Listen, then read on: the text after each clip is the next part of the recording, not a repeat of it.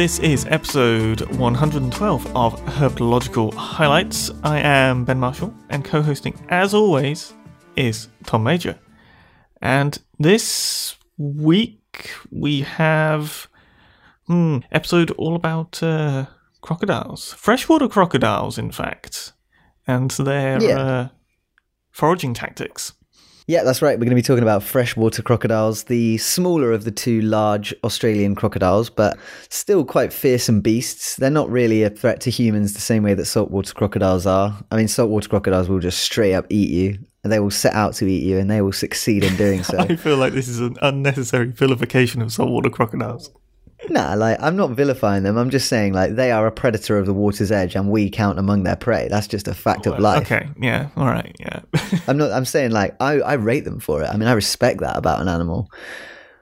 You know, fair enough, mate. As far as I'm concerned, every single day of my life is a battle against the saltwater crocodile, and every single day so far, I've come out on top. Take that, saltwater crocodiles. You haven't got me yet. the fact that I've never been to the continent they inhabit is neither here nor there. Well, I don't know. They pop up uh, into uh, Southeast Asia. Oh, that's true. Yeah. Well, point well made. Yeah, they do, don't they? They can swim. So I think we'll just count you lucky then. Yeah, exactly. Yeah. Okay, so you mentioned we're doing the freshwater crocodiles. The paper we're going to talk about is by Aiyer Shine, Somaweera, Bell, Ward Fear, 2022. So we're on the bleeding edge of herpetology here.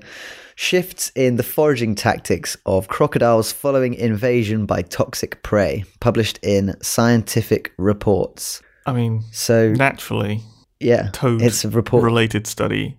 I feel like we've covered so many toad related studies in Australia, but at the same time, they're super interesting because you've got this this dynamic, changing environment as this new toxic invader sort of comes in and, and poisons things. And so it, it's opened up a lot of opportunity for some really interesting insights into how animals adjust, even if the uh, underlying reason behind it is kind of grim. Yeah, totally. So we're talking about Crocodylus johnstoni, which is the scientific name of the freshwater crocodile. Some people call them freshies in Australia. Certainly, if you're a Steve Irwin fan, you'll have heard that said.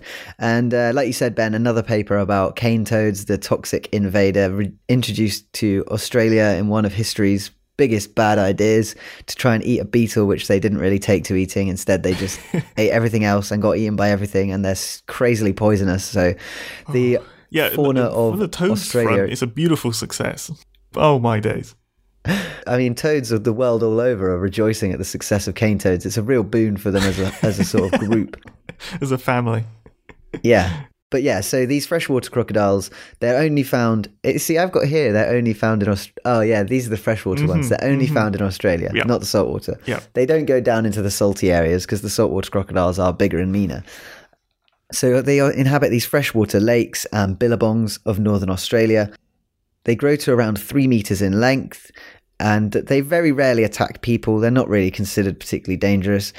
The diet of these guys is mostly small vertebrates, so fish, frogs, toads. They'll also eat insects and arthropods and stuff. And as they get bigger, they look for bigger prey.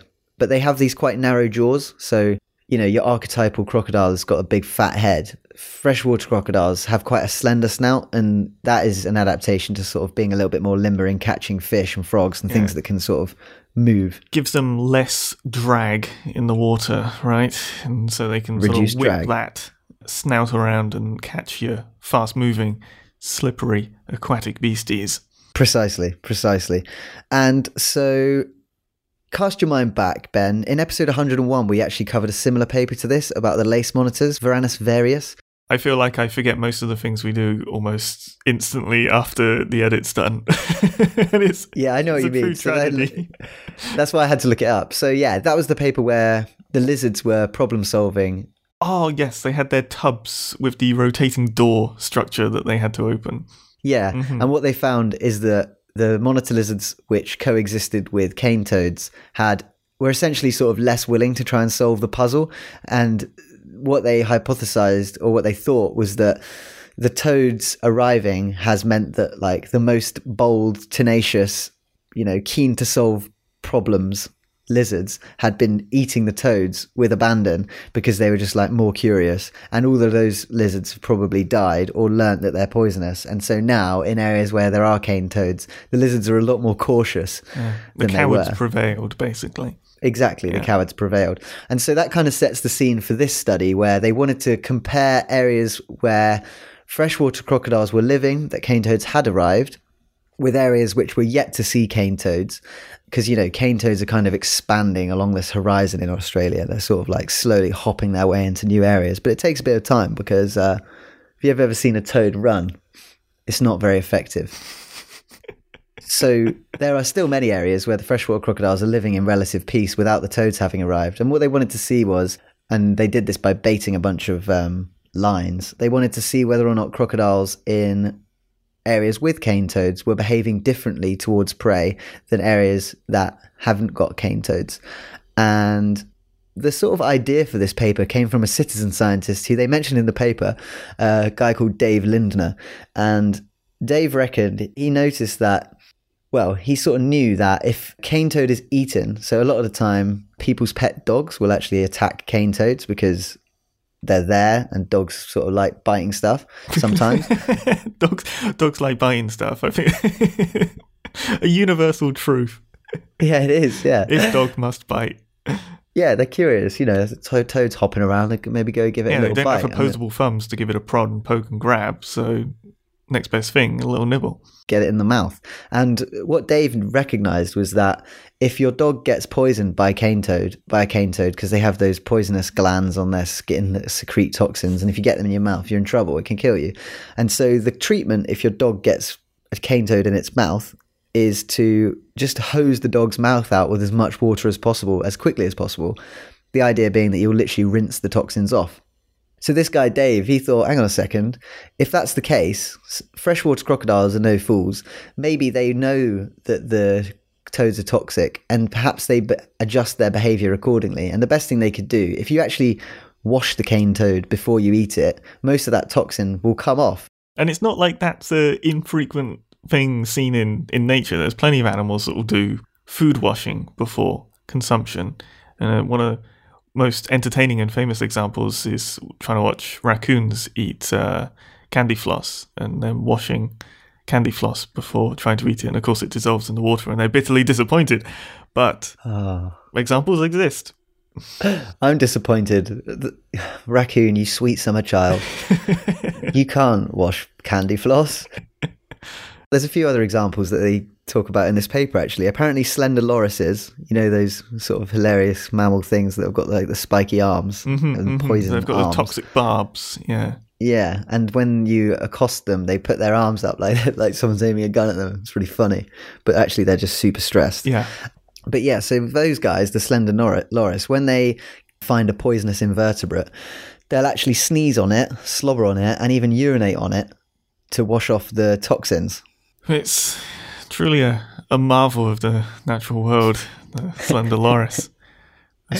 Yeah, and uh, slightly less of an elegant solution than the uh, humble raccoon. I, I think we can all agree. worth remembering though in a survival situation, if you find yourself with nothing but toxic invertebrates to eat, Sneeze on don't waste your own urine.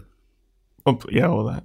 Similarly, the last one I want to talk about is otters. They can detect the toxins of similarly toxic toads, Bufo spinosus, and they avoid it by skinning the carcass and then washing it prior to consumption. And otters are pretty savvy. They can do that even if they've never seen a toad before. The first ever toad they encounter, they're like, give it a sniff, and they know it needs a wash. First ever is in like young otters not seeing it, as opposed to, because I'm pretty sure like otters are largely sympatric with toads, all otter species I'm thinking of. Honestly, I didn't read the whole paper. I just g- g- took what they said about it in this paper. So I don't know whether it was juvenile otters. That's interesting. It just said if they've never encountered toad, they know how to do it. that sounds like juvenile, right? Yeah, Yeah, you think so, yeah. right? Or captive ones. Yeah, exactly. Yeah.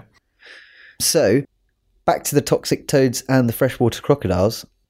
As we've said, like many Australian predators, freshwater crocodiles are vulnerable to the toxins of the cane toads and they may well die when they eat the toads, but they're not idiots. And so, what the authors wanted to do was to see whether or not foraging terrestrially, so that's where the crocodiles will actually come out onto land and grab things off the land, which is obviously where they're likely to find cane toads because they generally are on the land.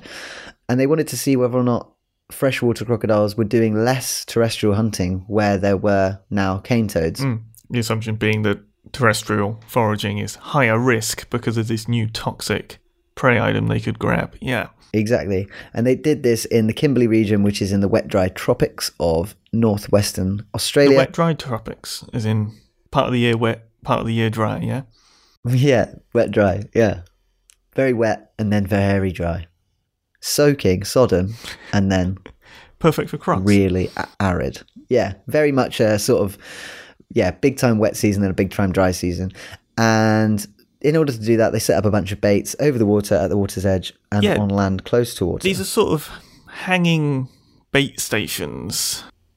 We've got this post or whatever set up with two types of delicious crocodile uh, snacks hanging just above the water or just above the ground. They they have this choice between delicious chicken or slightly less delicious and although critically not so laden with toxin that it would kill them, uh, remains of a toad. So they authors pulled out all the particularly dangerously toxic aspects when making making the uh, toad bait. Because the last thing you want to do is actually poison the crocs, especially in an area that they are completely naive to the introduced toads. That would just be a horrifically cruel experiment. Yeah, that would just be uh, spiteful to the crocodiles, Yeah. really. I mean, they've got enough on their plate without being tricked into eating toads by the very people trying to study them. But yeah, it's pretty easy to get the toxic parts off a toad. You just take a big butcher's cleaver, you put the toad down on your block there, you sm- smash one once in half, so just the legs, you peel off the skin, bada bing, bada boom, you've got a toxic free cane toad ready for crocodile consumption. Delicious. Feel. They use chicken necks again. It's always chicken necks with these things. I think it's it's, never chicken it's- breast. yeah, it's it's leftover stuff, isn't it? Yeah, no one wants to eat the chicken necks, so they give them to the crocodiles. And let's talk about what they found out. I mean, the results were pretty striking. So, in populations where Well, before you just, as a point of observation, they're not sitting around waiting for the crocs to pop out and grab these things. They've set up camera traps so people can back away and leave, and uh, the crocodiles can forage in peace and without any human influence, human disturbance, and can just Yeah. go about their daily lives in peace. And I guess the crocodiles will actually trigger the camera trap, so they probably don't have to fast forward through hours and hours of nothing happening. They can actually just skip to the good bits. Yeah, they're big enough to set off the motion motion sensor. Yeah, Ideal. So, yeah, they did find some quite striking things. So, in populations of crocodiles which had never seen toads, so they call them toad naive populations, crocodiles took baits pretty much equally from all locations, regardless of whether they were over the water, on the water's edge, or on the bank. There was a bit more over the water than um, the others, but not really dramatic. But um, in contrast to that, crocodiles which have lived alongside the toads they took baits primarily located over the water rather than taking the ones at the water's edge or on the bank. And that was really striking. It was like they took 83% of baits over the water compared to the other two, where the crocodiles who had never seen toads were taking only 39% of the water's edge baits compared to much higher numbers of the other two. So big shift. it's quite a clear, very clear shift in the hunting strategy, or at least the bait taking strategy of the freshwater crocodiles that have experienced toads. they know that if you're taking things off the bank, it's not going to be good. It's a greater risk. Yeah, it's not that they took nothing, but massive, massive shift. Yeah. Yeah.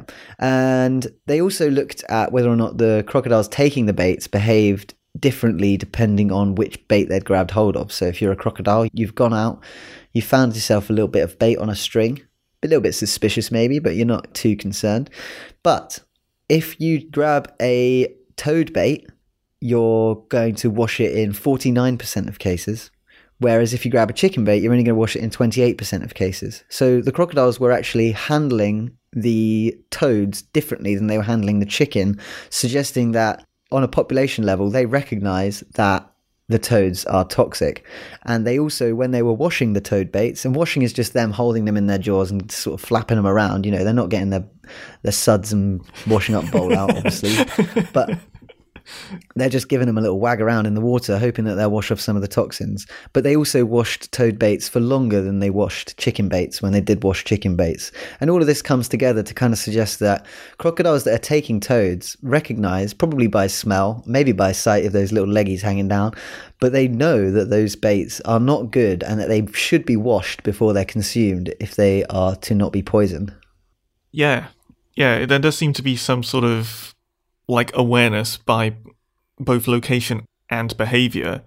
And, you know, I think the additional aspect to it is that they're just also far less likely to consume toad baits versus the chicken baits. Like there was this overall pattern of preferring to take the chicken baits that was not seen with the toad naive populations that took them pretty much bang on equally. Like how they're how they're presented.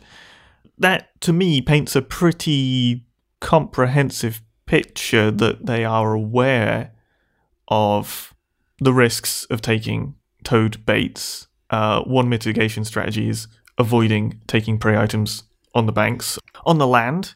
Second one being that wonderful prey washing, and then the third one actually being able to discern what prey item is a toad and or not as well. So, I mean, it feels like there is a suite of behavioral changes here, all predicated by an awareness of potentially the toad's toxicity, or maybe they don't taste as good. I mean, it's harder to pin down mm. exactly why, but um, yep. certainly seems like there's an effect. Sweet is one thing these toads are not. Presumably. you presume they're bitter, right? yeah, I think they must taste horrible. I was actually thinking, you know, maybe we should go to Australia and just sort of set up a little restaurant. And what we'll do there is we'll just catch up as many toxic t- cane toad invaders as we can, and we'll serve them in a little like bougie restaurant. But we'll be sort of like, you know, like fugu. That's what it's called, right? The Japanese pufferfish mm-hmm, that like mm-hmm. it tastes like a normal fish, I assume, but it also you know, poses the risk of killing you if the chef didn't know what they were doing. Well, we won't know what we're doing, so the gamble will be even greater for people. And they can come and they can eat the cane toads that we serve them up, and it could become like some kind of regional delicacy.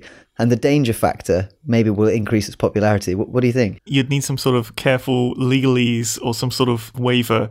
Maybe a maybe a doormat as you walk in. If you step on this doormat, you waive all legal rights and avoid toad poison. Yeah, or just do it sort of like roving out of like a camper van, and then we can just drive away. just disappear into the night. just carefully monitor all the guests, and if anyone starts to take a nasty turn, we'll just yeah bail. so, what this paper really exemplifies is the fact that, and as we've seen this time and time again with the introduction of cane toads, animals adapt to threats that come into their ecosystems the willingness to survive is strong. So they try and sort of get around all these different threats and stresses that come into their environment. And the addition of cane toads for freshwater crocodiles appears to be no different. They're adapting, they're doing seemingly less hunting on the bank or in the water's edge in response to these toxic toads being around.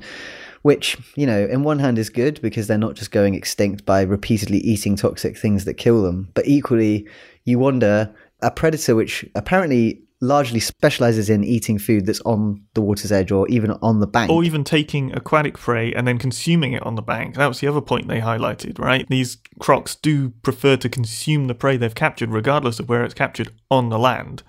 And I've got mm-hmm. some nice pictures in here of these crocs chowing down on fish fully out of the water. Yeah, and so if that is a major strategy of theirs, which is being interrupted, that could potentially have quite bad consequences for the populations as a whole, mm-hmm. which I guess remain to be seen.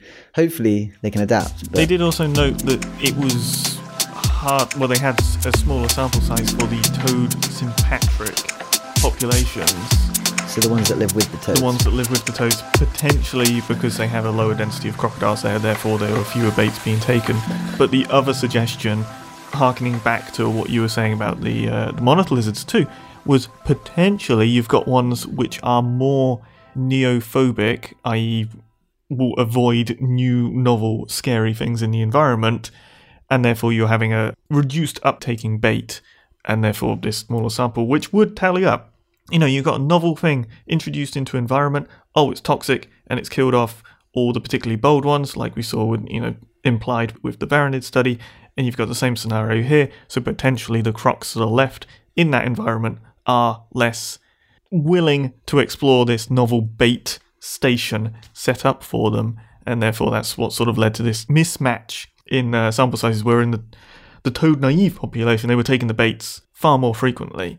So you've got multiple things sort of getting in the way of, of studying this too, because it's just they are harder to study in the toad sympatric areas. Mhm. But uh, I, you know, the patterns the patterns that they describe here are pretty pretty convincing. Yeah, absolutely. So there you go. You've got toxic toads changing the behavior of freshwater crocodiles, and from one novel species in an environment to a new novel species to science. Let's talk about our species of the bye week. So we have got a paper by Marques, Ceríaco, Stanley, Bandeira, Agarwal, and Bauer, published in 2019, a new species of girdled lizard from the Serra da Neve Inselberg, Namibe province, southwestern Angola, published in Zootaxa. Can we just appreciate? Can we just stop and uh, appreciate Figure One as a beautiful way of setting the scene? Oh wow! So okay, just yeah. Talk to to me. this. Talk to me. Wonderful landscape, looking quite arid, I would say, and we've got the uh, mountains off in the background. These rocky, rocky edges, greys and oranges from the rocks, and the uh, foliage being quite open, scrubby sort of land up into the more, more forested is. It heads up into the mountains. It's absolutely beautiful. Yeah. So basically, this Inselberg is just one big fat off rock in the middle of a desert, isn't it? yeah, I mean that's that's a pretty good way of describing it. Yeah. yeah. And on the rock there grows trees, and yeah, like you said, it just looks spectacular. And I think something else spectacular actually inhabits that rock. Looking at the rest of this paper, because we've got a new species of Cordylus. Now. These are famous for being the girdled lizards, so these are the ones where if you start bothering them, they bite onto their tail, right? Oh, is that these guys? That's, That's Ouroboros, isn't it? That's Ouroboros. Yeah. That's a different thing. However, different not thing. dissimilar in a lot of characteristics. You've got this browny, yellowy, grey, mixed sort of brown coloration with an exceptionally gorgeous spiked tail. Very, very keeled spikes going along the, the, tail and the. Uh, what do you call those little sticky out bits? Arms and legs. What do you call arms and legs? What do you call arms and, arms and legs? Yeah. They also have some spikes protruding. Four limbs. Okay, yeah, yeah, Yeah. yeah, yeah. They do. They look super spiky. That spiky tail. What are these guys doing? Are they hiding in rocks? Why is that tail so spiky? I have a feeling that yeah, Sax- Saxicolous is the lifestyle they've they've chosen. Yeah, it does say here that the juvenile was collected under a rock. Oh, it, listen to this. Listen to this. You think it likes rocks? A juvenile specimen collected at the same locality as the holotype, which is the one used to describe the species, under a small granite rock on a larger rock. So you've got some rock on rock action there, confirming our suspicions. I think Saxicolous is uh, the only word appropriate. Yeah, I mean, the word rock appears in this paper 10 times. I think that pretty much tells you everything you need to know. And in fact, in fact, what have they called this lizard? Rock dweller. They've called. Yeah, so it's. well, not quite, but they've called it Cordylus phonolithos, which is a noun in apposition from the Greek phono, which means sound, and lithos, which means rock, which means sound stone. Phonolithos, sound stone.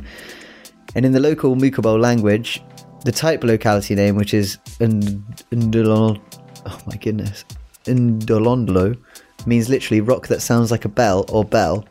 And there's a famous stone at this locality which makes a noise.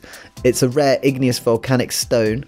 And what it does is if you hit it, it produces a very distinctive metallic sound. So basically, there's this big giant rock there on this Inselberg, and if you hit it, it makes a big ting like a piece of metal. And they've named the species after that. which is kind of wonderful and potentially connected to its love of rocks itself. Yeah. Yeah, totally. And it does say this species was found in granite outcrops in sparse Miombo forest. So there's lots of trees, but the holotype was within a crevice in a granite boulder. And as we said, the little juvenile they also collected was under a rock, on a rock. And they tend to eat myriapods. So woodlice, friend sort of things, right? Myriapod. Oh no, that's a that's a millipede, isn't it? A myriapod. Is it Yeah, it is. Yeah. eating little millipedes then? Myria is like myriad, pod is leg, myriad of legs, hmm. myriapod. Many Millipede. legged creatures. Delicious. Millipedes and centipedes, I think, myriapods actually. Yeah. Excellent. What else can we say about this little thing? About How big is it? It's, quite, 70 millimeters SVL. it's tiny. With a- small, small. I can't even see the head length. The tail length. Jeez. Really big Weird. armored head. Yeah, exceptionally bulky head, which is, you know, kind of classic for Cordylus, right? Yeah. And they're quite flat as well, which is probably an adaptation to squeeze into the little rocks. Yeah. Just this flat, armored lizard living in amongst rocks. Yeah. Very cool. So there you have it. Cordylus phonolithos. And they suggest the common names Indolodon Indolodolo Indolo Indolondolo Indolondolo girdled lizard. Indolondolo girdled lizard. Once you've got it, you've got it, that one. Just never And let it go. is- Never let it go, and also it's quite nice to say. Indolondolo girdled lizard as a common name. So there we go. Exciting new addition to the fauna of this Inselberg. They're considering building a conservation area, building a conservation area, creating a conservation area there. Allocating, yeah. Designating. Allocating, yeah. But yeah, it's considered to be data deficient. They're not sure how much. Well, that seems pretty reasonable, doesn't it? Yeah, yeah, there are the usual threats from humans around and about. Mm-hmm. Cool. So, um, have you got any other business, Ben? No, I don't. No, I, I, I've used up all my business the past couple of episodes. I'm back to having You've had some- nothing for nobody. You've had some good business though. Aye. I've got a little bit. We got a brand new Patreon, Maggie O'Brien. So thank you very much, Maggie. Yeah, thank you. and we've also had a correction from Dr. Skylar Hopkins on Twitter. Oh, I do have. I have a correction too. Yeah, sorry. Do yeah. Carry on. Yeah, well, I'm going first. Yeah, I hope it's the same one. And uh, it might be. But in episode 100, we were talking about the life cycle of a crazy little larvae. And well, I wasn't sure how the larvae get from the snails to the tadpoles. Oh, and yes. I suggested that maybe the trematode larvae actually are eaten. The snails are eaten by the tadpoles, which contain the trematode larvae. But actually, no. In fact, the larvae leave the snails and then they swim around until they find a tadpole host. And uh, Skylar said, "I've she's never seen a wood frog tadpole eat a freshwater snail, but she's seen a freshwater snail actually eat a tadpole, which sounds horrendous." Wow.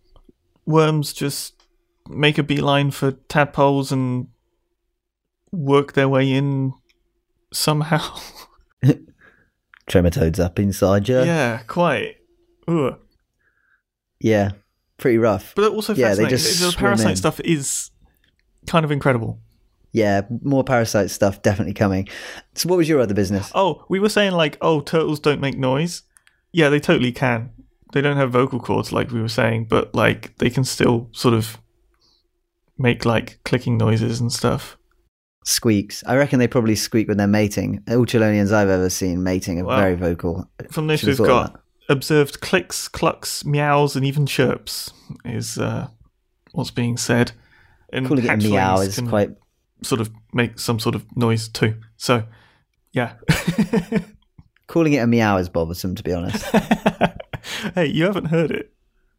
I know. Maybe it's absolutely back. Maybe it's the most meow like meow you've ever heard. I don't want to hear it. I reject this reality of noisy turtles. Yeah, that's cool though. Yeah, I'm glad you followed that up because sometimes we do just make like broad sweeping statements which are just factually completely incorrect. So that's good to know. Yes. Um, one final piece of business. I'm going to be on television next week. So uh, if anyone's in the UK or if they've got a VPN. One of the episodes of BBC Springwatch, it'll be next week when this comes out. I'm going to be in it talking about the research we're doing on Aesculapian snakes, and uh, I'm hoping it's going to be really cool. They had the drones up and all sorts, so really excited to see how that pans out. Fingers crossed, mate. Fingers crossed it's going to be good. Yeah, yeah, yeah. So yeah, watch out for that if you've uh, if you've got a VPN or if you've got access to BBC iPlayer. Anything else? I don't. I think I've got anything else. I think that's it from me. No, no, I got my turtles can make noise. And that's it. Nice. All right, great. Well, um, yeah. In that case, uh, we're on social media. You can find us on there. If you want to get in touch, if you've got a correction or if we've got something wrong, herphighlights at gmail.com. And if you'd like to become our patron, you can at patreon.com slash herphighlights. And all that remains to be said is thank you for listening. Yeah, thanks for listening.